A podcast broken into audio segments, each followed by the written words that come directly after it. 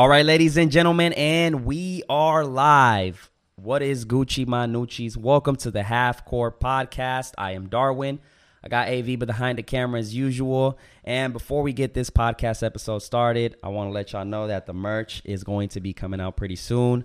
So stay on the lookout for that. That's just going to be pretty much to support the podcast. That way we can upgrade our equipment. Eventually, want to have a couple of mics you know, invite multiple guests at the same time.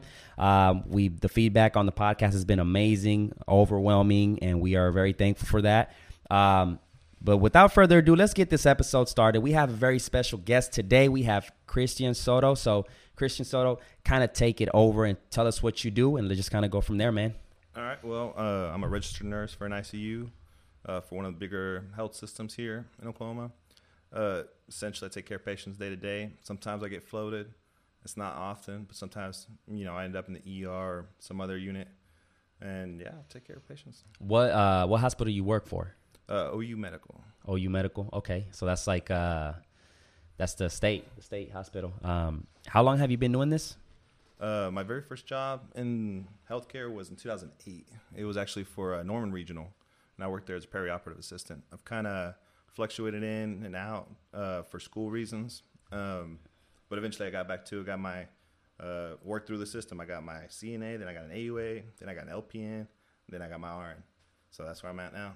And how uh, how much uh, is it like four years that you had to put in to get your title? Even even if you were to do an associates, uh, you got to get the prereqs done. Take you the first two years, and then you're gonna get into a uh, program, and that's another two years right there. So any anybody with an RN probably got about four years that they put into college. Gotcha, gotcha. And where did you go to school for this? Uh, O Triple C, and then I got some of my credits at OU, uh, down down in Norman. Okay, nice. So, Did you um, or you had like uh, yeah, paid out of pocket. So a fucking grinder. Oh, out of pocket. The Mexican. Damn. Uh, from Mexico. Sí le, sí, le, sí le sudaron los huevos, como dicen. yeah. Yeah, but hey, like at the end of the day, bro, like it's, it. there's no excuse. You know what I'm saying? There's no excuse. You like that's what I fucking admire of you know our Hispanic people. You know they put the work in no matter what. You know, business owners, rather it's going to school to get a profession, get your diploma and shit. So that's something I respect. And man, it's it's been it's been crazy. So uh, kind of talk to us about like the experience as far as the hospital because I'm pretty sure it, it, gets hectic at times, man. Man, I worked in a lot of places and it yeah, it can be hectic just like anywhere else. Uh, you know, prior to the hospital, I was a charge nurse over the county jail downtown. Oh shit! That's uh, 1,700 inmates at least. Uh, so your job was to take care of them as far as making sure they're good. So I was in charge of other nurses and uh, assistants, and yeah, make sure that everybody in there was safe, as safe as I could get them. You know, sometimes there'd be individuals that would refuse to take their insulin or something, and you know that became an issue. And you know, a jail's not the safest place, but we try to make it as healthcare professionals. We try to make it as safe as possible. So gotcha. I worked with uh, uh, Dr. King there, and uh, two nurse practitioners. We had a psychon, a psychologist, psychiatrist, and you know we did what we could. I was there for about a year, um, and I worked my way through. I started at the front, just like checking people in, and then going and asking them their questions. And eventually I was on the floor giving meds, insulin, whatever. But then I became charged. And eventually I was like, okay, you know, I did what I could here. This is about as good as I can get the program. It's time for me to move on and get some new skills. And then uh, I went to OU, back to OU, I guess, really, because I'd worked at OU prior as an assistant. And I was there for about two and a half years. Coming back to OU, uh, I got interviewed in Edmond. And so I got lucky. They gave me me the job over some other people, and kind of like they say, like the rest is history. yeah, it kind of took off from there. Um, you also mentioned uh, before we started the podcast you that you worked at the ER. Right. So uh, a lot of times the ER is short. Is is, is it like hectic in there? Because it's like all you get is just all kinds of crazy shit. I mean, you, you get a mixed variety, and you never know. Day to day, it could be you know, it could be a fractured arm that we reduce. We have to sedate someone there, some conscious sedation. Or other times, um, it could be a COVID possibility where, you know, now there's so many steps that you have to take. You have to actually get pair with somebody, like set up the, the what you're going to do, have them outside the room ready to go, get the test done, bring it out. It's like bag, bag, bag, and then finally put in a bag out on the person waiting for you outside the room, and then you know of course you're gonna disinfect everything, and then even then tran- you got to immediately transport it over to the lab, and unfortunately where I'm at, uh, they'll still they're gonna send the test off because it, it's a send off, and then that's five to seven days before we get a result. Mm. In the meantime, this person could have came in with respirator- respiratory distress or what have you, and so we just got to take care of them. And it's actually changed a little bit uh, when this all kind of started going. Policy was like, okay, it's going to be one nurse to one COVID patient, and they got to be in the ICU. As things changed and as uh, staffing got a little bit more difficult, now they're like, okay, they don't have to go to the ICU. They can go to med surg. They they don't have like crazy symptoms. Um, This is what what for Corona? hmm Yeah. Um, so when it comes to working at a hospital, I know it's hectic. Uh, how do you prepare yourself mentally? And does this does it get to you as far as like because it's a depressed place, man. Being in the hospital is depressed as shit. Like I feel like it's just Yeah, you know. So do. like, how do you? Salute to you, bro. Yeah. So how do you get like over it? And what do you? What do you? I don't know. Like what is I mean, the vibe? you know, with like with any job, you you got some coping you got to be doing. Uh, you can't just hold on to it. But uh, everyone copes in their own way. You know, some people play video games, some people drink. I mean, it's.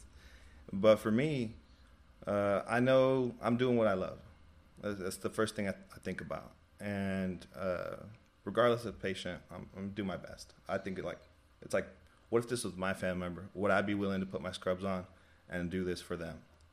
And so when I look back, I think I did the best I could for that person with my skill set at that time. Um, and and that, that consoles me some because it's you're not gonna be able to save everybody, and there's gonna be people that pass away. And yeah, it you know it sucks, it does suck, but you do get used to it. And the first instance of it was, uh, you know, nothing specific. I'm not giving away a specific patient, but I was 18, and it was in surgery. And so, person passes. Uh, the whole surgery team, doctors, nurses, everybody. Are y'all still going to that party this Saturday? Unrelated, completely. I, I was kind of taken back. I was 18 and I just got out of school. I, I know what to think about. Like you guys are so you know, treating this like it's nothing. But I mean, I'm pretty sure they We got because they get it on a daily where it's like Well, we got I to the locker room, and the best advice I got from one of the scrub techs was, "You get desensitized.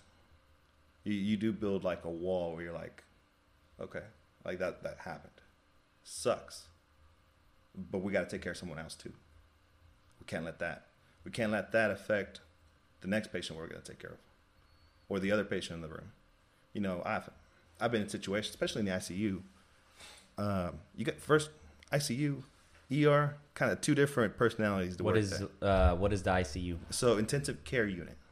That that's as that's as sick as you're gonna get. They're gonna do the best job. Oh, because they have more resources too. Uh, everyone does a good job across hospital. I don't want to. I don't want there to be an impression that other departments don't do a very good job. It's just uh, the ER is there to stabilize you and get you to the right specialist. Their specialty is take care of them, stabilize them first 15 minutes, figure out what's going on, get them to where they need to be. But if you come to the ICU, man, you are you're on death's door or you, you might be headed there. So when you you know in the ICU you only have two patients, maybe maybe three if you get triple. I mean, think, crazy things happen. Uh, people come out of surgery, things happen, and you got to just roll with life to make sure you do the best patient care. Uh, so with those ratios, you might have one patient in one room.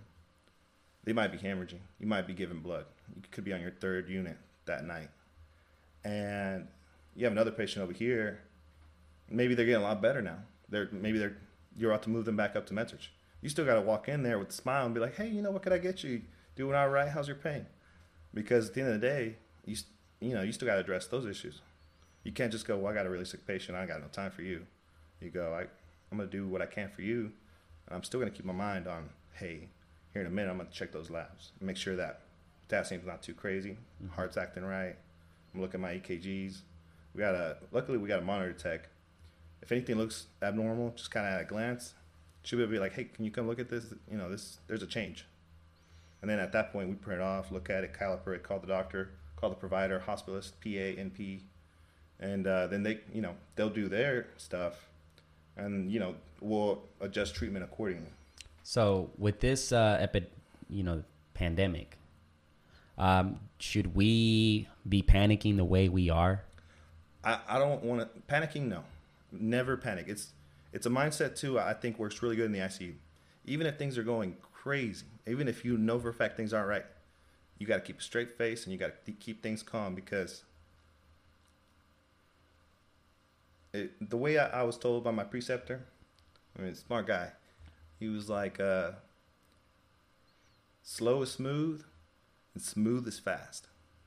And essentially, what that means is you gotta slow down, think about what you're doing. If you do it right, it's gonna be nice and smooth. You're gonna get it all done the first time right. And that's fast because you're being productive. If you're racing around trying to get different things done at once and you don't get any of them completed, that's not fast. You just made it longer because you got nothing done. So in the ICU, I've had situations, even, uh, even when I was coming for orientation, and something happens. Something happens the minute I walked in the door, clocked in, got and was told who my patient was. And I went in there, I look at it, okay, this doesn't look good, but hey, we're gonna take care of it. I'm not gonna let the patient know I'm freaking out. I'm not freaking out, but internally I know something's wrong. Yeah, even if even if I wanted to, like I wouldn't. So I'm like, all right, this ain't good, but I'm not gonna tell them. Like, oh, we'll get this fixed. I'm like, well, you know, we'll figure this out. And if I don't, so I go through my stuff. I, I got knowledge from school experience, and I got supervisors that have been doing it for 20 plus years. You know, I ask some questions, I get some stuff. They're not gonna pass out right away. You know, things happen gradually. And you know, I get other specialists involved, respiratory therapists, which I mean, really, hats off to them right now. Uh, and then if we can't all figure it out, then you know we call a doctor, we call a, a hospitalist, we call whoever's on that night to, take care of that patient. Then they come in, and they usually will always get that figured out pretty good after that. And then we're smooth sailing the rest of the day. Okay. So with the public, I think let's take this one day at a time. There'll be some changes, probably some things we won't like, but we need to do it calmly because we just go out start hoarding things, oh, sh- uh, taking from you know. There's not going to be, we're not going to do our best job at containing this thing. yeah. And so the best thing is to evenly spread out our resources where we need them to be, use them as best as we can, and slow this thing down. You know, get it. You know, hopefully, we we ain't got there. We're not where Italy's at. And, you Yeah, know, you just got to be mindful because like um, everybody's panicking. You know, I went to do some groceries today, and um, everything was pretty much there wasn't anything on, on the shelves. But then like you can see it in people's faces, like they're panicking. You know, they look all scared and stuff. So um, my thing is like it. Some people like to overbuy because they're panicking. They're you know they're scared and shit. But what en- what ends up happening in the majority of the cases is that they end up buy overbuying stuff that they're not going to end up using, and that just ends up going to waste when somebody else could have just you know used, it. You know whether it was with food or product or whatever the hell it was. You know, so you know, and I gotta say, right now, the public's been very good about going to the ER responsibly. Uh, it hasn't been like a rush since this happened, and uh, that's pr- pretty surprising because uh, you think a lot of people would be very nervous and ready to go to the hospital, but since they told you know, you if you don't have it, you might get it there. There's you know, it seems like people are actually paying attention now. Now you know if they bring came, the mic a little closer to you. oh yeah. You can just bring yeah. You can it can stretch a little bit closer because this uh, mic needs to be like really. Oh, Is it gonna fall? Oh, I'll bring it. okay. I'll bring it over. Technical difficulties. Yeah, that's how Gucci. Yeah, definitely need to get that damn table. A, a, a, a custom table. All right, so we back. We back, right? Let me get this drink real quick. All right, where were we? You can drink, bro. Go ahead. Um, so yeah, going back to uh the panicking and the So groceries right now, shit. you said if, if if you don't have it and you go there, you can get it. How, like, how many cases have you dealt with so far? So I'm not. I'm not. I don't think I'm allowed to speak specifics because uh, you know it might get me in trouble with my system. But uh, you know, there's a possibility we come, could have came across some, And in that case, there's protocols to it. Uh, the first policy was they they made it to where only one visitor for if you're going with somebody to the hospital for the entire stay. So if you go with somebody, they sign you up, and then the rest of the time they're at the hospital, you're the only person that can visit them. No one else because they don't want a lot of people coming in and out, and then possibly transmitting this. Especially with the people in the hospital are already sick. You don't want to add to it. You know, maybe it pushes them over the edge and gets them a little too sick. So that was one of the first policies. Uh, the other thing too is, uh, you know, we recommend. We can't really tell people not to do certain things, but we, we can recommend. Hey, we don't. You probably shouldn't sit in the waiting room with a bunch of other people, especially if they're coughing, sneezing. You, you know, you're within those six feet.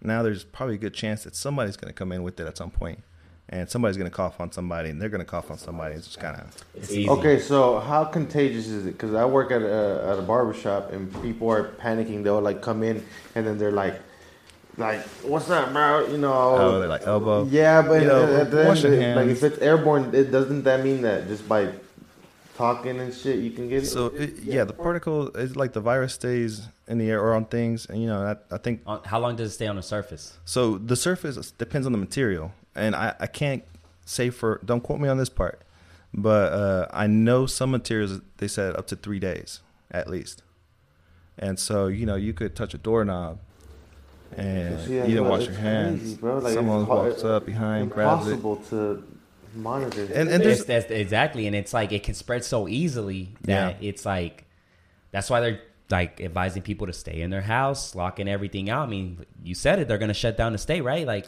borders are going to be. So uh, something we haven't mentioned yet during the recording, I think, is uh, you know I, I work I've I have friends that are in law enforcement, and uh, one of them is a pretty good friend of mine, and he told me uh, come Monday here in Oklahoma, uh, sounds like they activated National Guard and they might be doing some roadblocks and start quarantining some stuff. Uh, but that's kind of as much as he told me, kind of They want to give too much information, right. Uh, So so you know here, if bro. you're if you're He thinking of what? doing I'm keeping the shooter. so Yo, it- Damn, so- that's crazy. So, If you're thinking of doing something, going somewhere, you better do it now. and you better come back before what Monday? Because if So not, you're gonna be stuck. like if you go to the store, you gotta like be like. now remember, you heard it here first. now is are, are they gonna put a a time? A, a, Alex Jones told us about this shit. Uh, are they gonna put like a time where it's like you got to be back home before a certain time, like nine or some shit like that? I don't know uh, that he didn't tell me, but it, That's crazy. But you Yeah, know, they've it's a fact. closed- Like this is a fact well, already. really, where are you gonna go? Like they closed the bars down already. They closed the restaurants down. The, you know, they're That's why Roy was saying he was like, I mean, bro, just come in and make whatever little money you can, and what the fuck are you gonna spend it on? and, and see, I mean, if anything, I mean, if they end up doing that, like, what what is? Because I don't watch too much news because it's just so uh, you know, I was watching um, just to stay informed of what's going on in other countries, just to see maybe if there's a trend and what might happen with us. In Italy, they started doing some videos where they're like, if I could talk to myself uh, ten days ago or seven days ago, and they do videos where like, hey, you know, take this more serious. Uh, don't freak out, but like I want to stress that, don't freak out, but take it serious. Don't be out there goofing off, going to the beach like some of these people on spring break. Um, because now you know it's gotten very serious over there, and it's to the point where you need like a signed and sealed piece of paper to go to the grocery store. You, you know, you're not allowed to go if you're too far from where you say you're going, or you're too far from your home. They're gonna get you. what about rent and all that? All these payments that are due, like, what are they gonna do with that? You know, Are they gonna freeze it and while this shit gets cleared up, or what? That's what like I got so much questions and Yeah. shit. Gold's Gym. they It's hard said, to say, uh, though, you know, Make sure you freeze your account. like like Ah, what can they do sometimes? You know, it, it sounds like they're not gonna be shutting off any utilities. I I'd, I saw that on the news. I read about it. Uh, so you know, if you're behind, they're not gonna cut you off. Make sure you still got water. if it's still gonna affect your credit. Probably. Credit repair is about to be booming after this. And That then Trump's crazy. talking about uh, giving like thousand dollars in like two payments. Yeah, so Oh. that's what they're saying. They're That's gonna what do they're saying, two but, payments. you One, know. they're gonna send you a check for a thousand, and then another check for another thousand. So he might be hooking it up. Who knows? I don't know if there's gonna be enough funds for that, but who knows? How are they gonna fund for- that? They create it, the Federal Reserve. So they, they Federal Reserve gives the banks a loan. They're like, oh hey, I'll let you borrow some money with interest. And uh, the banks are like, cool, we're liquid. We're we're gonna be able to keep have some money so we can loan out money. And now everybody's got a little bit more money in these, you know, th- in this interruption because ain't nobody making money right now, really. I mean, unless you know you work at the hospital. Or like the, uh, I know the people that are like sending food out at the those big ass warehouses. Like Yeah, yeah, they're, they're and- and working a lot of overtime. Certain companies are starting to like catch on and go, hey, this is also an opportunity to help the public and makes probably make some money. It sounds like Ford is going to be switching some of their production into making ventilators. Uh, and why this is important, you, you use a, in healthcare when someone comes to the ICU on a vent, it means we probably got a tube down their throat into their lungs, uh, making sure that they got enough air and that it, it's pushing and it's opening them up wide enough that this person's going to breathe and, and be okay until after their body starts to get better, this virus goes away, or what whatever other ailment got them to that situation. Um, the problem is, like in Europe, they didn't have enough. So at some point, they just told the older generation, "I'm sorry, we're not going to use one on you. It just it is it is what it is." So they made them what's called DNR: do not resuscitate, do not intubate. Do they're not they're just gonna if you make it great, but we're not doing anything for you because you're already at a high risk where we might never be able to get this tube out of your mouth. They're like, you already lived your life. That's crazy. It- So it, it's getting bad over there in Italy. Like it's getting bad, huh? Like it got to the point where all the the cemeteries were full or I- something. I like they were start they started to burn people. I think today I The, the, What the fuck? Yeah, it's on some, on some well there crazy was shit. there was like some people on YouTube that work in healthcare over there, and they were like, "Yeah, we just stopped counting the dead," and I guess it's gotten worse. How than- many cases like of death? I don't know specifically. Uh, I I like I read it and I saw it on a video, but I don't remember the numbers. I, I kind of tr- that's another thing. Yeah, I'm we need a Jamie in You kinda want just to- up shit. tone it down sometimes. You don't want specific numbers because numbers sound bad, but the reality of it is even one is too many. You know, like is you don't think about it. You're like, oh, 10's not that bad, but that's ten people that maybe if you knew them, you'd have been like, that's a lot. Yeah, Uh, for sure. And yeah, so those vents, if they switch production to making those, you know, if people don't do the social distancing, which is great, because have you heard about uh, Six twenty-seven Dropping in the curve. twenty-four hours is what it says. That's on you. Six hundred and twenty-seven in twenty-four hours. That's a how lot. many how many deaths in in Italy total so far? That's a lot. So the curve, it if you, they don't take it serious, a lot of people get sick fast. There's only so many people that we can take care of in the health system, and then we run out of beds, nurses, and equipment. you you guys, I'm pretty sure, are pretty low on supply, huh? Uh, Or you guys still have some? you know, I feel like as far as I know, we still have plenty. And I, you know, I was floating around the hospital and I noticed that they they kind of stockpiled some equipment on a floor that we don't use, and they're talking about opening this floor up to use it. But they had vents just down the hall, just lined up, ready to go, which is important because uh, a few weeks back we were maxed out. The, the we had every bed maxed out, and we didn't have any more vents. If an emergency happened, you had to have uh, what's called an emergency room hold, which means they they actually ta have to take care of the patient. They have to keep the patient because there's nowhere to take them. Uh, we wouldn't have another vent, Wow. but but that wasn't the situation, and they, they would find a way. You know, they they they would find. There's always they're gonna figure it out, but it, it's not. It didn't look good, so somebody went proactive and they said, "Hey, we're gonna make sure that that doesn't happen." But there's only so much the system's gonna be able to hold at one time. So if they can keep people from getting everyone getting sick at once, and maybe they get sick over the long term, maybe they get sick. Not this maybe like some here, some there, and they stretch this thing out. Now everyone's gonna get sick at some point, and you know maybe you get some immunity to it. And by doing that, you don't overload the system, and then we can still take care of everyone equally, just like we would any patient. Because we're not just doing the COVID patients; it's gonna be the patients that are already coming in sick, the people that would have been sick anyway. They, they their bed was always going to be there anyway. But now we have to add to the system. And the system's only, you know, the the powers that be that are administrators and stuff, they I'm sure they do like some kind of cl- clinical analysis and they look at the numbers and go, this is our population Oklahoma City. This is about how many patients we get. This is about how much we can budget for. They break it down. They crunch the numbers. I'm sure they make sure. No, I won't go there, but uh, essentially they'll make sure that they have a good ratio where they're not paying too much and losing profits, but they're making sure they, they take care of the public. And whenever just everyone gets sick at once, they don't plan for those things. They, they might be planning for it now that this situation arose, but it's not really something that they were looking at prior to. Now, there's another hospital system uh, my friends work at. They'd messaged me on the way over. And uh, essentially, what I was told was they're going to be emptying out the floor that they work on for the COVID patients, turning that entire floor into that, uh, essentially. And then Now, they want everybody we- to work five to seven days straight on a team and then take five to seven off. Do we have a couple of uh, cases here? Because I know in Tulsa there was two, and like somebody Oh, in Oklahoma? passed away. Yeah. We're like beyond 11 now. We're, uh, there was just some more confirmed today. But yeah, no, we definitely do. We have some Cleveland, we have some Oklahoma City. We have, I mean, there's, if we look it up right now, it's, we'll go to the CDC website and see what the last update was, which they, Oh, it was 4,032 deaths no, but uh, here in Here in the Oklahoma, US? uh, in uh, Italy. 49 eight hours ago. Damn. Yeah, it's bad. At the end I mean, at the end of the day, I mean, damn, that's a lot. Yeah, yeah, yeah. it's a lot. But at the end of the day, like I, I say, like the flu kills. Still, is not close to the flu. What the flu kills. you know? But the problem, so the problem with this one is like if you get the flu, you probably don't feel great.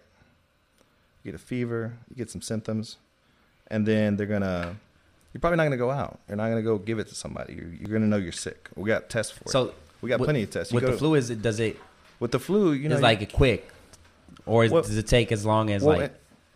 Because it could take you two weeks to know, like, hey, I got the, I maybe got the, I guess what's the difference between the flu and the coronavirus? as far as symptoms and like, So Yeah. uh, symptoms, you know, you might sneeze with one. The the corona is mainly cough, a fever, body aches.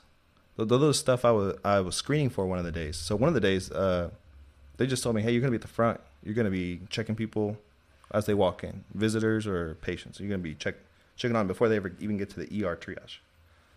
And so uh, that was my job the first day of the week. Now, this is my, I, I worked five days so far, five 12s. And we're on Friday now. Is that right? Sometimes you lose track. Yeah. uh, it's so 60 hours this week so far. My very first shift was security event, essentially. And then, you know, I went to the ICU, did my job with my patients. Oh, my bad. So when you do, you do uh, how many hours a day? 12. 12? Wow. So, uh, Did, did you answer the question?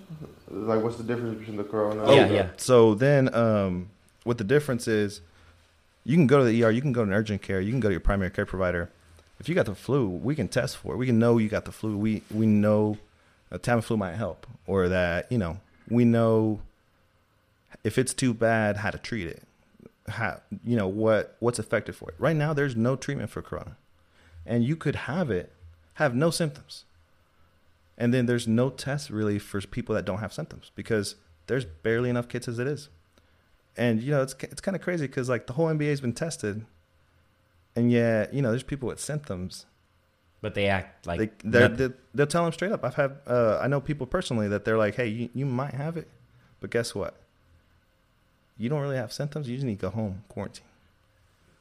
And and here's the crazy. We're, uh, there's a doctor I was talking to the other day. He said we're kidding ourselves by doing that. If we're not having them quarantine a specific like location for the next two weeks, who's to say that you get it and you don't have symptoms after or whatever, and we tell you, okay, just go home, stay in your house. What is the guarantee that you'll stay at that house? There's so many people that don't even they're non compliant on their own life in general. Why are they going to make sure that they take care of other people when they're not having problems? And That's why the FEMA camps. the what? FEMA camps. No, I'm just kidding. I'm just fucking I don't know being a was. conspiracy Yeah. theorist. uh, Um, Basically, they keep like. But that's true. That's what you're saying, though. People aren't responsible enough to, so you got to keep them in a certain place, It's, right? Look- it's, look it's at really, these- look at these kids at, at the beach right now. Like they're like, oh, well, you know, I know the rest, whatever. Yeah, well, they got some what like some university kids going to damn uh, spring break. You know, hit- hitting the beaches and shit, acting like like it's nothing. You know, like This is the future of our country. that is exactly. But imagine if they, if none of them die. they're gonna feel fucking badass. Man, it's just some shit that you gotta take serious, Aaron. God damn it. Um, so yeah, It is, yeah. I mean, I don't know um, how long. How long do you think this is gonna take as far as controlling it and making sure we just kill this shit? man, I'm gonna be real honest with you. I have no clue because you know this this could be they're looking at this maybe being a seasonal thing, where it's coming back every year, just like the flu.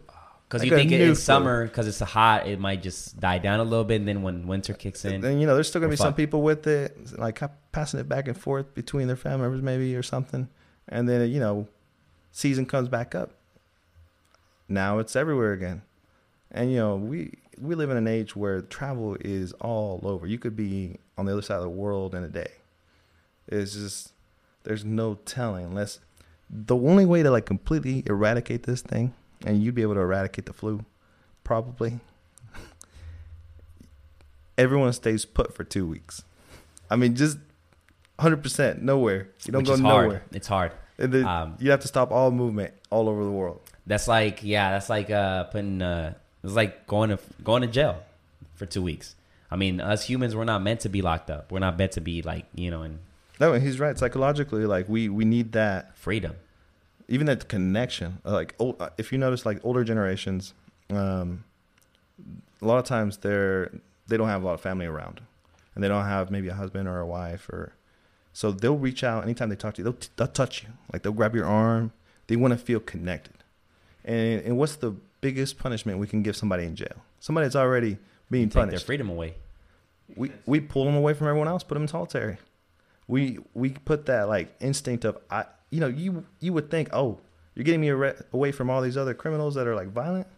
Great, you think you'd be super happy to be alone in, in yourself, safe, but no, you're like no, I don't want to be in solitary. This this place is maddening. I need some human connection. Exactly. We're uh we're tribal. We're we got to be in clusters, and that's what we don't need to be for this virus.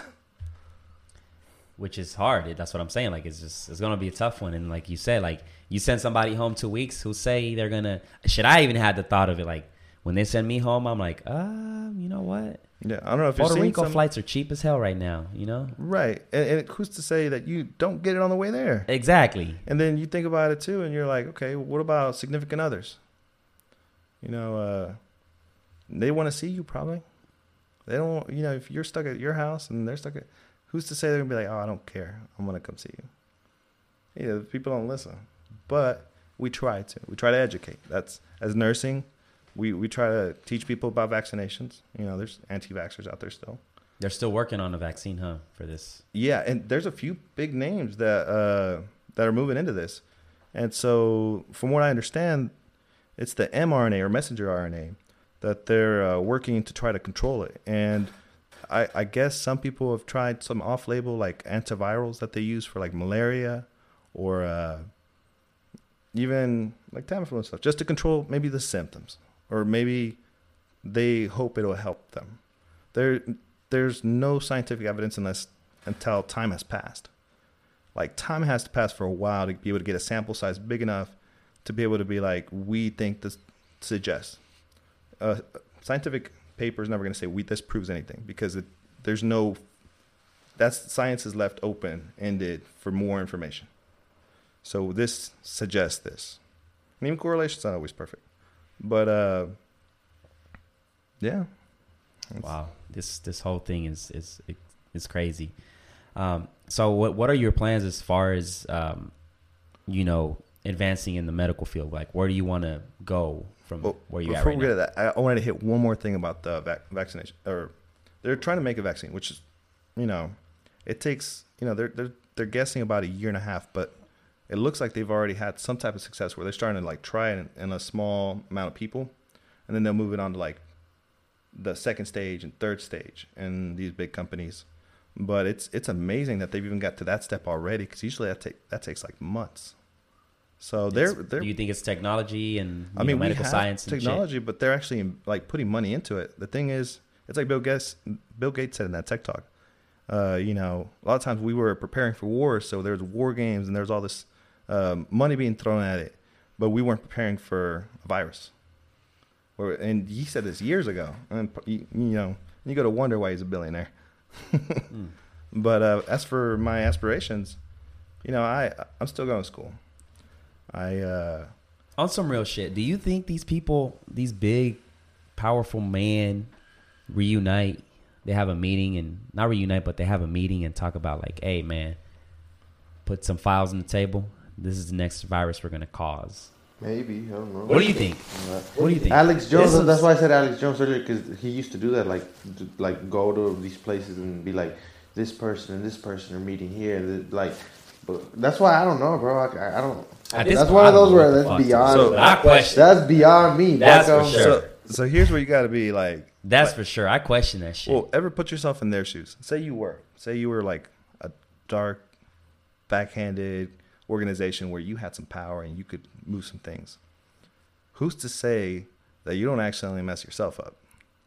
You know what I'm saying? Like, Well, that it, it- it can go wrong. I mean, worst case scenario, they did plan that meeting You know, and they did talk about the virus- virus and what they wanted to do. Maybe like they wanted to clean out some population and be like, you but know who's what? to say that virus don't get back to your family? Right. That's what I'm saying. Like at this point, I feel like everybody's like, even those people are panicking. They're like, oh shit, this got way out of hand. I mean, You mean like they're playing that one game uh, where they like infect the world? yeah. So like, like you do you. What is it? I mean, they say like population. Yeah, when you- when but you- man, that's that's a it's whole like- other.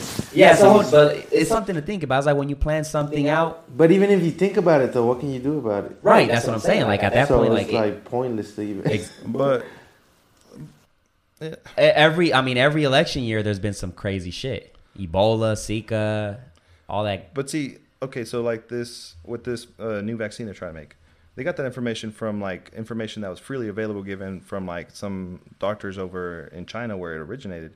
Well, you know, it seems like China was trying to. I hope I don't get you like demonetized here, but uh, they're they're trying to shut off the information. In fact, the doctor that first recognized this was a thing, uh, he ended up dying of the virus, and they had originally made him sign a paper saying that he was lying about the whole thing uh, to try to prevent it from getting out, freaking people out. But uh, it seems like now that the information's out, I mean they they they really suggest that it was somebody was eating some bat over there, and that's how they got. That's that's the story that it started. How uh, how painful is the death? it. and that's never not painful, right? Uh, maybe it, maybe in, in okay, maybe in like instance like car crash and stuff or instant things. Uh, but let's say let's say there was a situation where you died of the coronavirus. Uh, from what I understand, you know, this the knowledge that I know, uh, it attacks your pulmonary system where like it can leave it scarred. But what'll happen is you, if it gets so bad that the symptoms that you have to be hospitalized in the ICU, you'll get a tube. They'll they're gonna. So I'll come in, doctor will come in. We'll explain, hey, you're not breathing great. Um, the doctor will do his teaching for the consent and everything, and then I'm like, okay, I'm gonna first give you some pain medicine. I'm gonna put in your IV, then I'm gonna sedate you, and you're gonna be out. And then I'm gonna push paralytic, and you gotta be real careful with these things because they paralyze your body. You never want to push that first. You don't anybody want anybody aware that they're paralyzed. But so now go through that. They stick a tube down your throat with a laryngoscope, and it's it's not always a very comfortable situation because they could be breaking some teeth if it's an emergency situation, or they could get it down there, and now you have a tube from your mouth all the way to your lungs, and that that means that they've pushed past all that other stuff, maybe scraped. You know, sometimes there's blood that comes out of these things, and so you're on that thing, and I'm hopefully doing my job really well. I've got you sedated. I've got you on pain medicine, and you're not gonna remember a thing. The whole time you're gonna be like in a dream without pain until you wake up. If you wake up enough that we can be like, hey, squeeze my hand. We're gonna get this tube out of your mouth. You're getting better. It's been times past. Uh, you know, I made sure you didn't get any bed sores, uh, all that. Uh, then great. But if you do happen to pass, if if it comes to that, hopefully I'm giving you enough pain medicine. The doctor's uh, being aggressive enough with it, and I'm keeping the sedation at a level that keeps you sedated, but not so much that it tanks your blood pressure, and or that I'm not causing your blood pressure to tank, because they they do t- what's called a titration orders. So the doctor will be like, you can give from this to f- this, like propofol, 50. It's called uh, it uh, it's a sedation, and if I go too high, I tank that person's blood pressure. So I got to be real careful. I got to make sure you're sedated, but I'm not hurting you either. Uh, but if you're gonna pass away from it, to I guess to really answer the question now, you got like a little bit of background to it. Um, hopefully it's painless. Hopefully you don't know and you just kind of pass into the night. But if for some reason we're trying to get you off of the vent and we got to turn all this stuff off to get you uh, ready and conscious for us to take the tube out, and then you a complication happens, maybe something else with your health goes wrong. Maybe your heart can't take it and you have a heart attack. That could be a very painful experience because now you're, you got all this stuff happening to you at once the body aches, the fever, the, the, the heart attack itself. And then we couldn't really, we were kind of, we were hoping to get you off these meds. So now it's whatever you would have felt uh, out on the street. It, it's hard to say. And What- every experience, I, I've never experienced that, so I don't know. Yeah. But like, I I want to hope that if you're in a hospital setting, it's painless. But I I, I can't know for sure. So, what is your take on 5G? What is it? What is your take on 5G? What's that? 5G speeds, Oh, speeds. Like Yeah. like like like phone service. Like Yeah. when we are now in 4G LTE, when we get to 5G uh. So on that technology, what do you I- think? I, follow a few YouTubers and kind of ex- broke it down for me. Uh, the way I understand it, it's it's directional. It's not like our uh, what L, what is it LTE. It's not Mm. like LTE where it's just re- like there's a tower and it's just throwing It signal kinda- everywhere. yeah. It's it's like more Like, you have to be hella close to a tower, like a 5G tower. right, and they might make enough towers to create that, but then that tower also has to go directly to your phone. So if like there's a wall between this and the tower, and that wall's like a lead, uh, maybe you're in the hospital, and some of those walls for the X-rays, you know, they're lead. Uh, you're not gonna get that. But the, luckily, it looks like it could default back to that LTE speed, which still ain't bad. But if it's the only setting you have on there, 5G, you don't have service. As far as health, because it, it's it's they're saying that the 5G radiation waves are Oh, I too. There's, strong. I don't think there's been enough implementation or even time for us to know any any of that. Because for a long time, you know, they were like, "Oh, if you keep your phone too close to your body, you get cancer." That's not. So I, I took genetics last summer at OU, uh, made an A, luckily, and uh, I got to understand a little bit about how cancer forms. the The thing about cancer is it's not a disease that you get from anybody, or uh, it's a disease. That's already implemented in, in Mm, it's you. It's your body made a mistake right. and didn't catch it. It didn't. It didn't just make a mistake. It also didn't catch it. So your your cells uh, they divide up, and you probably going over uh, RNA and DNA. And so the deoxyribose, Whenever they're they're stages, there's like uh, G zero, which is like brain cells, G uh, S one, whatever. It it goes through a cycle, and there's like little checkpoints where it's like, did I make this right? Did I copy this right? And if all the check marks are made, it makes a new cell, and your body has new tissue. Well, with cancer, the cell goes. Uh, it either breaks the tumor suppressor gene, the which suppress like if it finds a mistake, it's like oh you're not supposed to be here, and so it comes in it. It's called apoptosis. It blows it up. It makes it self destruct. So then there's you know every day maybe our body's creating cancer, but our body's saying no, you can't be here. You got to go. Or the other one is maybe that works and it tells it, hey, you got to go. I need you to apoptose. And the cell's like, I don't care. I'm not doing that. And so it just keeps growing. So it's your own cell. It's you. We all have them in. It- It's, It's so just a ev- matter of- that's why cancer is different. It's uh, it's yourself. So it, you might give a certain treatment to somebody, and it it might be very favorable for one person, but not for the other because it depends how your body responds to it, and everyone's body's different. You know how my hair is and how someone else's hair is. My, mine might be a little curlier, a little straight, or whatever. But uh, so with radiation and like stuff like that, you know, if you go into your Apple phone and stuff, you look down through like the there's like policies and different things. It says like meets a certain level of like how much radiation it gives off, and for the most part, they understand that it's it's probably a safe level. But there's never a there's never a zero risk, And, and free radicals are what increases this. That increase the chance of your body making that mistake. Uh, so being exposed to things could happen, but as far as like literature and science, like no one knows for sure if 5G is going to be better or better or worse. It could be better. Maybe it's now you're not being exposed to that constantly. Now it's only being exposed when your phone needs the service. It, but we don't know yet because there hasn't been enough evidence out there to put together metadata, come together as a community, and then work that out. It it, it really takes scientific method. It's annoying, but it's the best method we got. Yeah. Very. So, what are the symptoms for this coronavirus stuff? Fever, cough, body aches, and the last question usually have you been around somebody that's infected, test positive for it, or have you traveled? So there's some states that uh, they've even sent out an email told us pretty much if you travel to these states, you're not getting paid if you do get it. So uh, Florida, California, Washington, some of these states that have bigger amounts, and it sounds like they just added Texas to this list. The problem with that is we have nurses that come up from Texas to work our ICU. They live, they live in Texas, and they they haven't been back to Texas since the whole thing started. But now you know they they got their family there. They got to go back at some point. Now are they going to be allowed to come back and work? So what is it if they leave? Um, if they go back to Texas, they're So like then they won't get paid or what? like say the person goes back to Texas and they got the virus while they were working here at the hospital. And now they're in Texas with the symptoms and they can't work for the next two weeks. They're quarantined or whatever.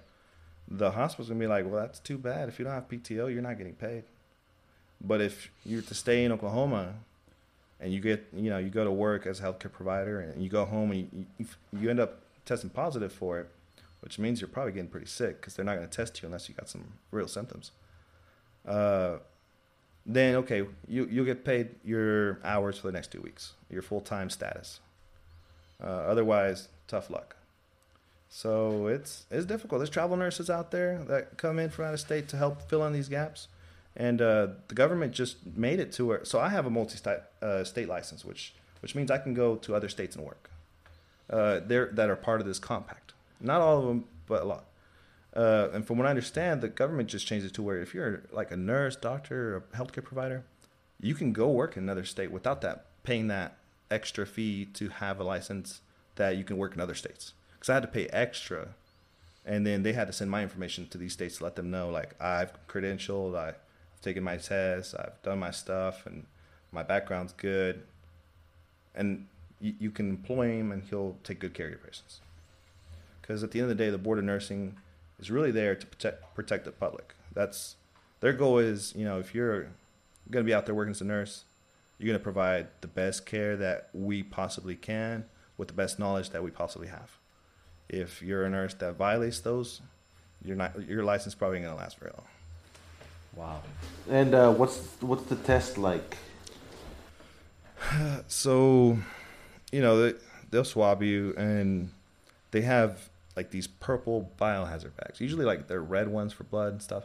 These are purple, and uh, you you gotta uh, grab the bags and put one bag inside the other, and you're just kind of like laying like the little Russian dolls, and then you gotta have somebody waiting for you outside of that space, ready so that the minute you pull that bag out of the room, you dump it in that bag, and then they seal that one too, and then you transport it immediately over to the lab.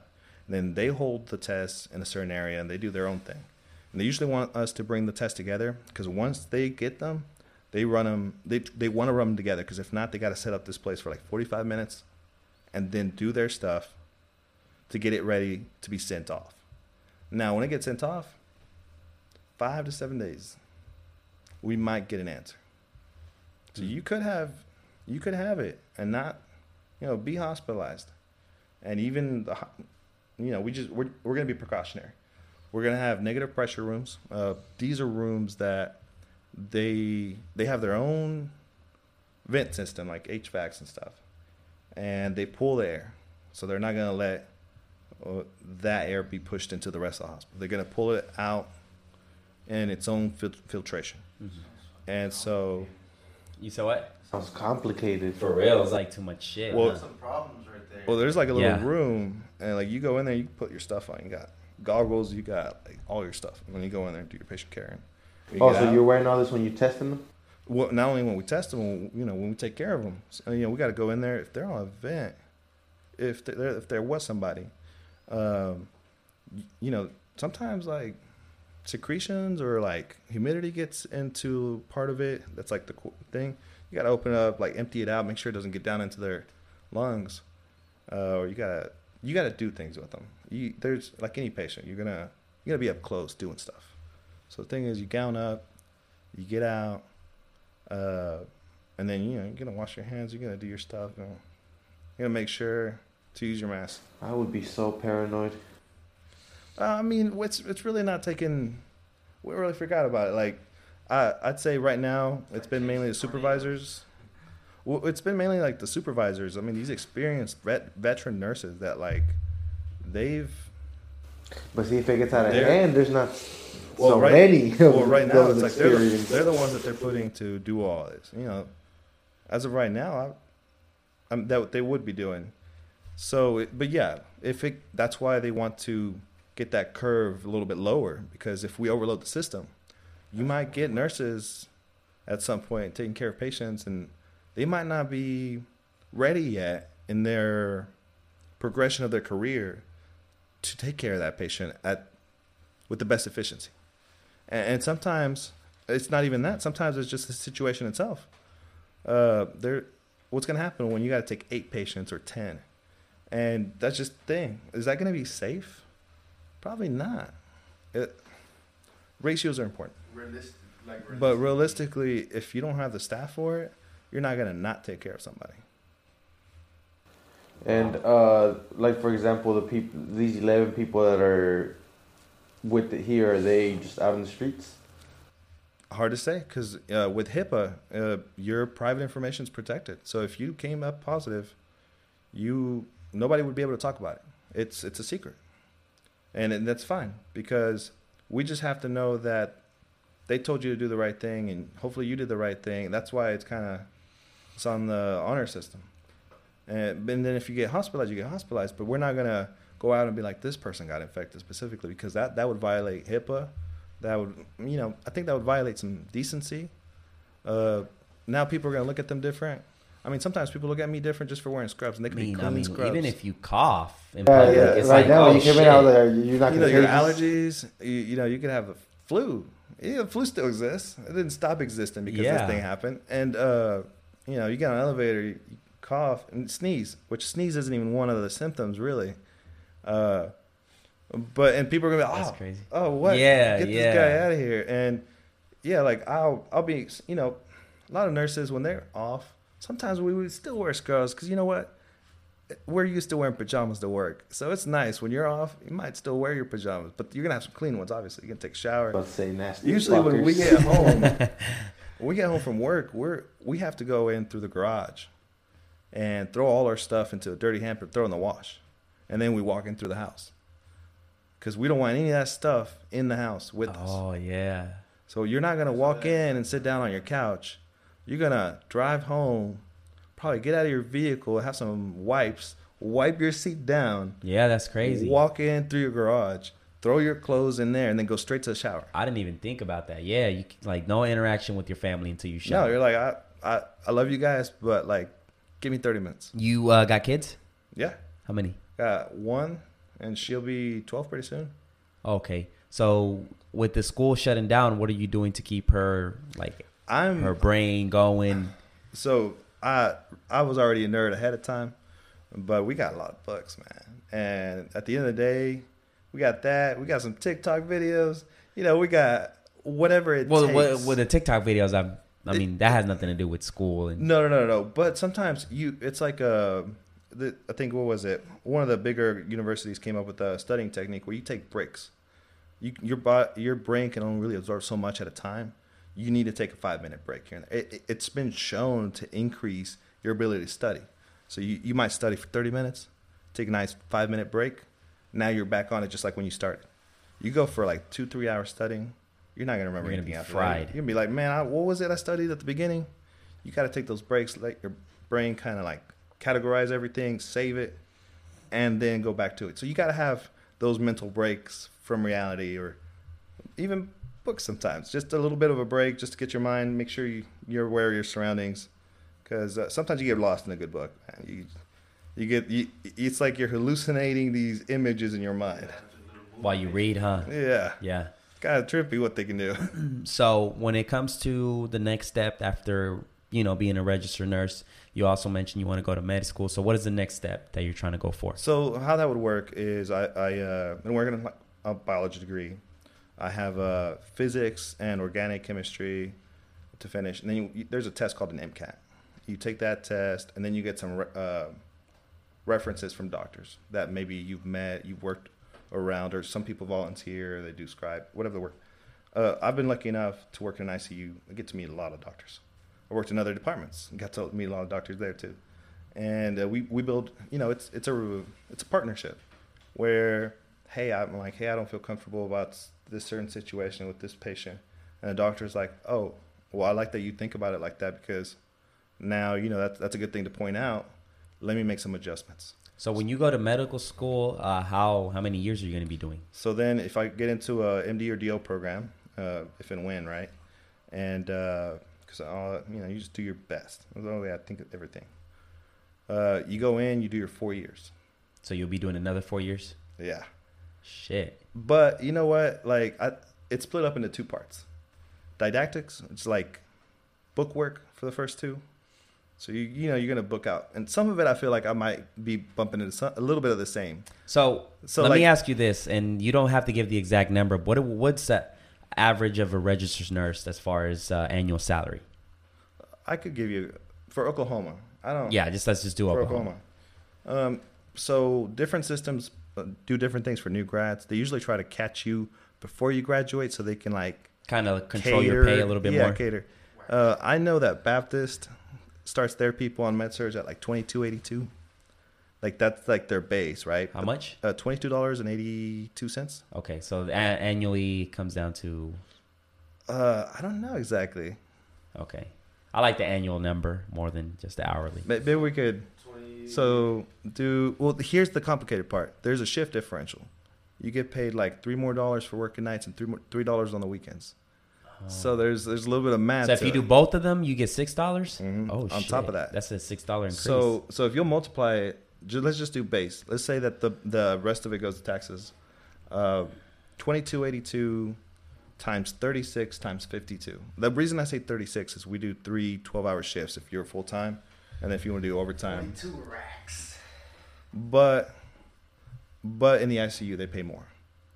Um, Good So- living, so but uh, that's so let, let me tell you. that's one of those jobs though that you love it. So that's why you know So- what I'm saying. It's like one of those. Well, like, I'll tell you, they get paid more than that usually because so that's give, your give me an average year. at, like yearly. Well, that's your first hourly. year, right? And then after your first year, you got experience. Now you can really uh, bargain your money as an RN, even as an LPN.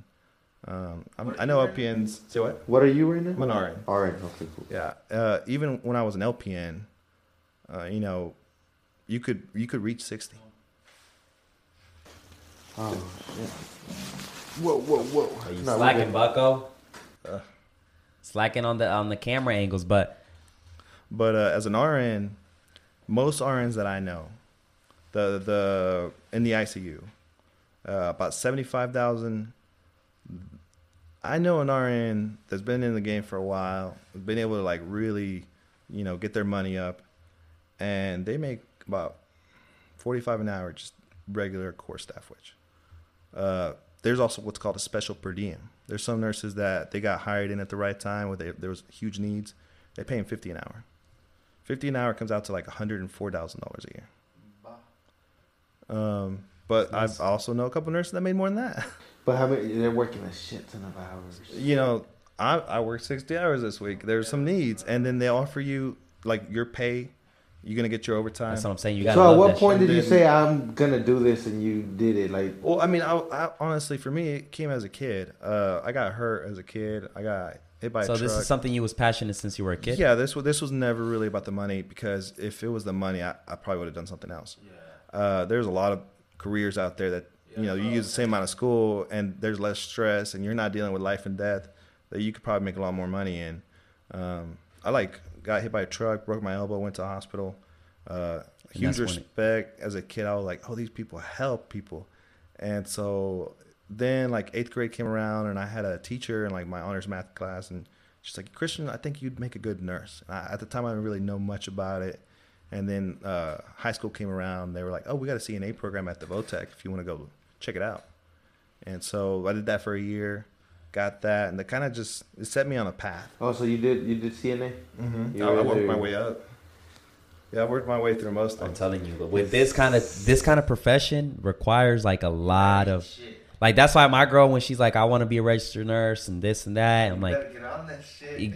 But do it if you if you're passionate about it do it because it's a job bro it's like a one hell of a job man it's, all that. That's like, uh, you got to be on the books you got to be constantly updated Oh, as far as medicine and all that good shit goes And you know, nursing school, I don't want to overhype it, but anybody that's gone through it, they know how stressful it can be. They got, so as far as I know, some people I've talked to in medical school, like if you got a test that week, there's probably not much else going on. If you're in nursing school, you might have uh, to go to a lab on Tuesday, clinicals on Wednesday night till like 11:30, and you're gonna have a test on Thursday morning at 8 a.m. And those tests, man, they're like 75 questions, and it's uh, select all that apply. So like you don't just get to like pick an answer, you get uh, it's like you get to pick the answers you think are right, and if one of them doesn't have to be right, or one of them is right but wasn't, the whole thing's wrong. They don't give you partial credit. Yeah. You gotta. It's like sometimes it'd be A through F, Wow. and you're like, this one's right, that one's wrong, this one's right, that one's wrong, and it could be about a specific disease, and you go through like your units.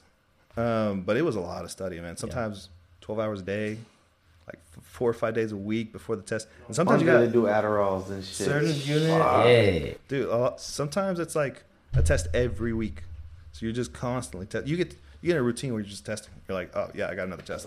So you were pretty disciplined when you were in college. Like you didn't go out and shit.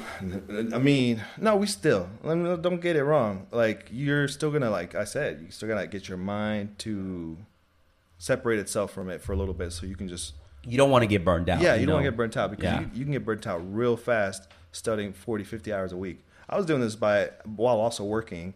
Uh, I was working luckily through an agency. It's, it's gone. Done? Yeah. damn the batteries didn't last shit I had four batteries already Yeah. The little thing. This Well, Yeah, that method doesn't work. I'm gonna Well- have to switch it up. Um, quick. So when you do um, when you do the four, what? What, what were you saying? You were in the middle Oh, of the going through school, working agency is like the best thing I can recommend anybody going through school because uh, essentially you get to pick your hours, you get to pick your days, and you get paid more than if you were actually staffed at the hospital. I don't know why hospitals pay agency so much, but uh, with Integris uh, Medical Staffing Network, I, I think from what I understand, they Integris owns them, so they're paying themselves. Uh, but like if you were a CNA, let's say, uh, you go to the hospital and you get a core staff job, on, like you are work for that unit. You might get paid 10 11 12 dollars an hour. If you go work for MSN, you're getting paid 1750 to be on that same unit doing the same thing, and maybe you get a hundred dollar bonus that day because they were short, Hmm. and you get paid weekly or daily. and there's just knowing which And agency it's to go flexible. with. You got a test uh, that week, and you can only work one day that week. You're gonna pick that day up and tell them, "Hey, I, I got to work on Thursday. You got a place for?" Oh yeah, I got a place for you. And usually you're not canceled. Uh, core staff, they're gonna want you to be there three days a week.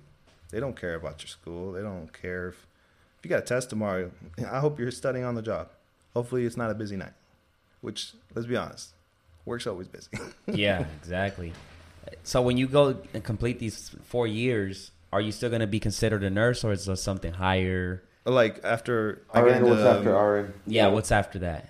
Once So you, so uh, so once a you lot of complete people. these four years in You- medical school. oh, in medical school. Yeah, once you So, complete those four years. With medical school, you finish medical school and then you get essentially you're a D or a MD, right? And uh, you're technically a doctor, but you can't practice. You have to do a residency.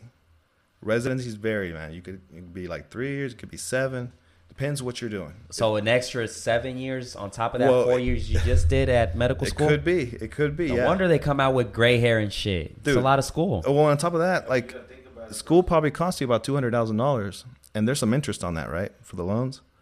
And when you come out, you're not getting doctor pay. In fact, residents make less money than nurses. They make uh, like fifty-five, sixty thousand dollars a year, Dang. and a new RN might make seventy-five to a hundred. So They're really, working about the thi- same. This is one of those things where it's purely like it's almost It's- like purely about passion, Passion, bro. Oh Yeah. yeah, yeah. 'Cause you're Doctors are passionate. kinda They, they can't. They have to be to be able to stick it out that long, uh, because once they're you know after everything and after they're done, and now they're become like an attending physician, you know, now they're gonna start being able to pay their loans back and get back and everything, get, get their money right. But man, they took a huge risk. If anything would have gone wrong, if they would have, you know, in that meantime, now you're hundreds of thousand dollars in debt. That's some crazy shit. Because imagine just like you I- graduated, you got your diploma, but now you gotta all that bread you're gonna potentially be making What? is going to that loan. Yeah, and, and the reason, and then their residencies, there's actually a law now because they were working them too much. Essentially, it's cheap labor, and uh, because they were they'd missed something with like the daughter of a lawyer, and she ended up passing away. I think it was like New York or something. I think maybe it was like called Libby's law or something. I, I don't remember exactly. Um, and essentially, like stuff was missed. So now there's like a cap, which is still crazy, like 70 or 80 hours or something still uh, where residents are at the hospital, like they have places to sleep there. Like they, that's that's their life for their residency, and so sometimes nurses have to check their stuff because maybe there's a resident that's sleep deprived and has like a whole hospital of patients, and you call them and you're like, so and so got prescribed this, they're allergic to it. So and so got amiodarone. You know, we're coming up on 24 hours. We can get pulmonary toxicity at that point. Can switch to a PO or by mouth instead of an IV. Uh, you know, we're we're down to the 0.5 per minute. So uh, you you do gotta kind of remind them, nudge them. Hey, you know, let's make sure to do the best patient care here. I know you're tired, but I gotta wake you up anyway. I and the coolest thing is like the ER doc kind of broke that for me. Uh, when you're a new grad, the best thing the best thing I can tell some of the nurses when you're a new grad, you, you might be a little timid about calling. You like feel like you're bothering them. No, don't feel like that because uh, there was an ER doc I was working with. He's like, don't feel bad about calling the ones that are on call. They get they're getting paid the same amount to be at home get on call as I am to be here in the ER. And uh, and maybe that's not the even if that wasn't the case, they're on call to take care of their patients.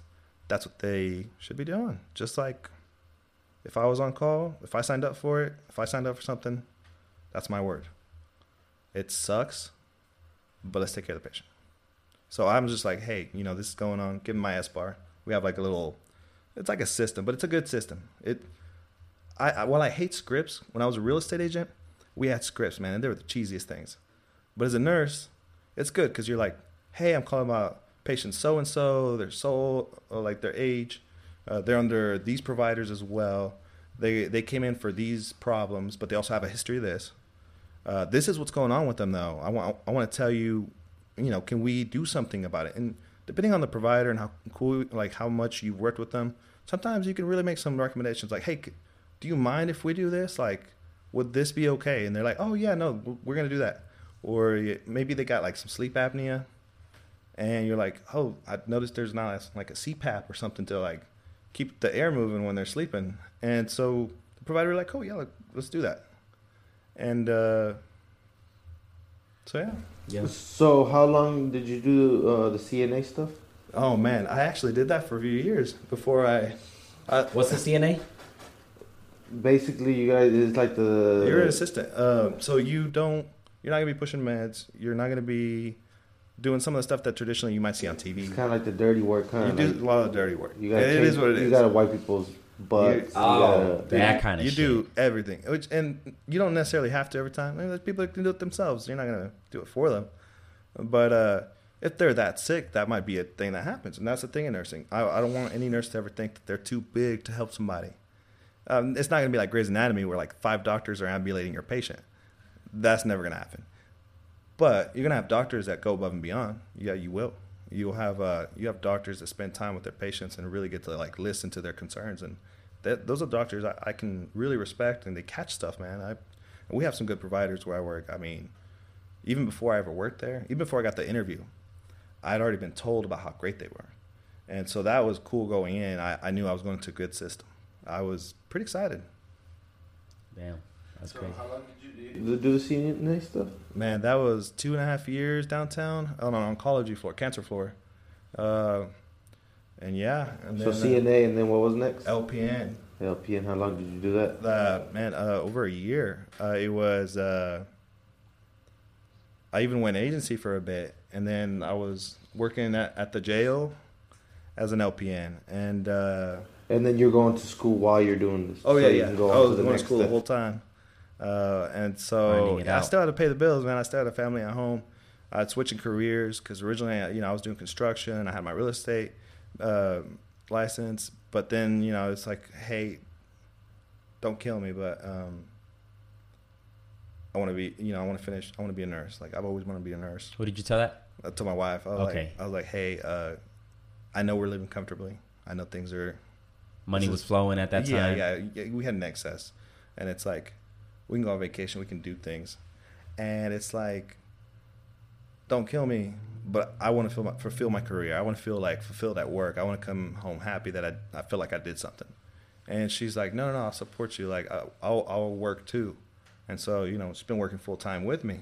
Because at that moment where the cash flow was all you bringing in Oh, the. oh, I mean, I don't want to say all, 'cause she's she's always like had a job, but I mean, man, I mean, after that, man, she was really helping out. I mean, it, so we up. were we are going through it together. It's like she was going to nursing school with me because, you know, even if I brought my friends over to study, and we were using the TV to like put the questions up there. You know, she was in the background, maybe offering us something to drink, or like she heard all the questions. So sometimes she'd answer the questions. Oh yeah, you said that last time. This is the answer. So you have a. Uh, do you normally do like okay, invite some friends over, let's do some study sessions, and like, So that that also makes it easier to study. You like, I, I wouldn't get a huge it makes group. it funner too, huh? Yeah, you can make like maybe a group of three, maybe four. Uh, you don't want it to be too big because you get too many ideas thrown around. But uh, we'll we'll get these qu- good questions that are like quality questions from the lecture or, or the book or whatever. We throw them up on the screen and then we go through and we just reveal the question, not the answer. And uh, we're like, okay, uh, what do you think it is? And I'm like, man, I you know I think if they got congestive heart failure, probably gonna be on some Lasix. You probably want to because of the Lasix that makes them pee more. You probably want to watch the potassium level because that'll mess their heart up more. Um, it looks like, and then you, you break it down. You give you give them a reason why. You're like you never go. I think it's ABD. Like no. Why do you think it's ABD? Okay, and then you you sometimes you argue. Sometimes you're like, man, you did you not listen? There's also this side effect with uh, ACE inhibitors, and if they have a cough, like maybe get them on an ARB, and and then you you know you open reveal the answer and you figure out who's right. And then now when when test time comes, you're like, oh man, he he got me on this, but I'm not gonna miss this question now. And so it it works out pretty good like that study. That's what Karina was saying on the last podcast. She was like, I had a class where you had to do all this, like figure out a, a patient, and like she was like, fuck that, I couldn't do it. yeah, yeah, it's uh, yeah, it's definitely. Uh, uh, I think it's a fun way to keep you know keep you excited at least to study because I think studying is like one of the But toughest I'm- part for I'm- you to The dip. thing is with them though is that he, the some I I imagine it's fun for you, right? Because you're It- learning it's more how you're gonna like take Instead care of, of- your patients. Like Yeah, instead of being like learning about the maybe anatomy of alveoli and like the surfactants. my bad. I think a lot of times like you're like people think studying and they think like fucking high school just. uh But if you're studying something that it's like when you study video stuff, you know. Like, Or yeah, or like like maybe you're interested in the heart stuff. Maybe you want to be a cardiology nurse. You want to go work at the hospital. You might really focus in on that anatomy where you're like, okay, S1, S2, like the EKGs. This is J point elevation. Here's an ST elevation, and you know, you really you're like, oh, this is exciting because now I know if I ever see that on my patient, I know exactly what I'm gonna do. And, and I got what's called uh, ACLS, which is uh, advanced cardio like cardiovascular life su- support, and uh, so you get like your CPR, BLS, and then this a little bit more advanced, where now you recognize rhythms. Now you recognize somebody goes into V-tach, VFib, or something. You can recognize. It. I have patients who are they go into what's called AFib with RVR, which means uh, their atriums are kind of just quivering, and RVR is uh, rapid ventricular rate. So then the main part of the heart that squeezes out the blood to the rest is fast. I mean, it can get fast, and, and you want to fix it quick before it gets worse. So now you're calling the doctor like, hey, I you know I just looked at this, I believe it's AFib with RVR. You know, I'm gonna send. It, can we do an EKG? And you know they'll probably say yes. You get the EKG, doctor reads it, and now you're probably running some uh, amiodarone or or some Cardizem. Oh, it's falling again. Yeah, Uh, I can tighten it this time though. yeah, uh, we we definitely got to fix that out. It's a little annoying. So, um, Yeah, sometimes it's uh, That's good. it's good. Okay. Yeah. But uh, uh, I mean, man, this is a lot of information, man. Like, it's so much that like I'm trying to process everything. Like, Karina said, "I feel stupid." well, like mean, I, no, in, I'm in, in this you- sense, is like shit. Like, Well- it's a lot. Nah, well, I mean, I'm giving yeah. you like some of nursing school here. Yeah, but it's some good ass information, man. Um, you know, some good information for the public. I I think is you know, if you do get sick or you're not they not quite figuring out it's not the flu or something. I mean, maybe stay away from some of the. Your, do that social distancing. Really, uh, try to protect your family and your friends and Yeah. everybody around you because the more responsible we are, hopefully, the better outcome we get out of this. Because if not, exactly. Um, Were you a pretty healthy person before you became a nurse? oh yeah. So, I uh, I used to do men's physique shows like just to, I don't know, man, just maybe for the vanity originally. Then eventually, I, I got into the health aspects of it, and then I really wanted to know how to make myself healthier because I, I graduated weighing 150 pounds, and now I'm like two something. But I feel I feel good. I feel healthy. I, I can't say you know. I, I don't think you should ever talk down to people about their body, but I think you should be proud of your own, and that you can work hard to get somewhere because everyone's got their own goals, and I don't think anyone's ever been 100 percent where they're like, oh, I think I'm perfect. And maybe if you do get there, you know, let me know what you're doing. I don't think so. I, I think that's a never-ending goal as far as where you want to get with your body. If it's, I mean, Unless you just don't give a fuck. yeah, I, I guess it's when it comes to losing weight, you can get to that limit where you're happy. But then I feel like you always find something like, oh, now let me add some muscle to it, or you know, as far as uh, building muscle, I feel like there's never that ending point. Like the Rock looks like a fucking rock, But, he, but this nigga wants to keep getting bigger, you know. So it's like, you know, but There might be somebody that's like, I don't know, more Yeah. confident than the another- Rock, and another they don't even thing, look like the Rock. Learning over nutrition in nursing school, I was like, oh, so that's what I'm doing wrong. Yeah, exactly. So, I mean, there's been a lot of good information, man. I definitely need to get you back in this podcast. Uh, hopefully, when we get you back, because I, I I know there's a lot more to talk about, but we're having te- a lot of technical difficulties right now. My computer's about to die, but it's been a good ass podcast. Well, I I appreciate, appreciate, you, you, having me. coming through, man. You gave us a lot of good information. Before we go, just give them some recommendations on how to stay safe and Wash your hands. Cover How your- often? I mean, as often as you can, honestly, because you're touching stuff. If you're doing things, um, just you want to get that stuff off of there if you can. Wash it off. That soap helps it break up, you destroy it, and then uh, apparently like affects the outer layer. But uh, then you know, if you do have a cough, cover it up. Don't go coughing on people. Or if you see somebody with a cough, maybe try to avoid them. Get get your six feet, get your meter away from them.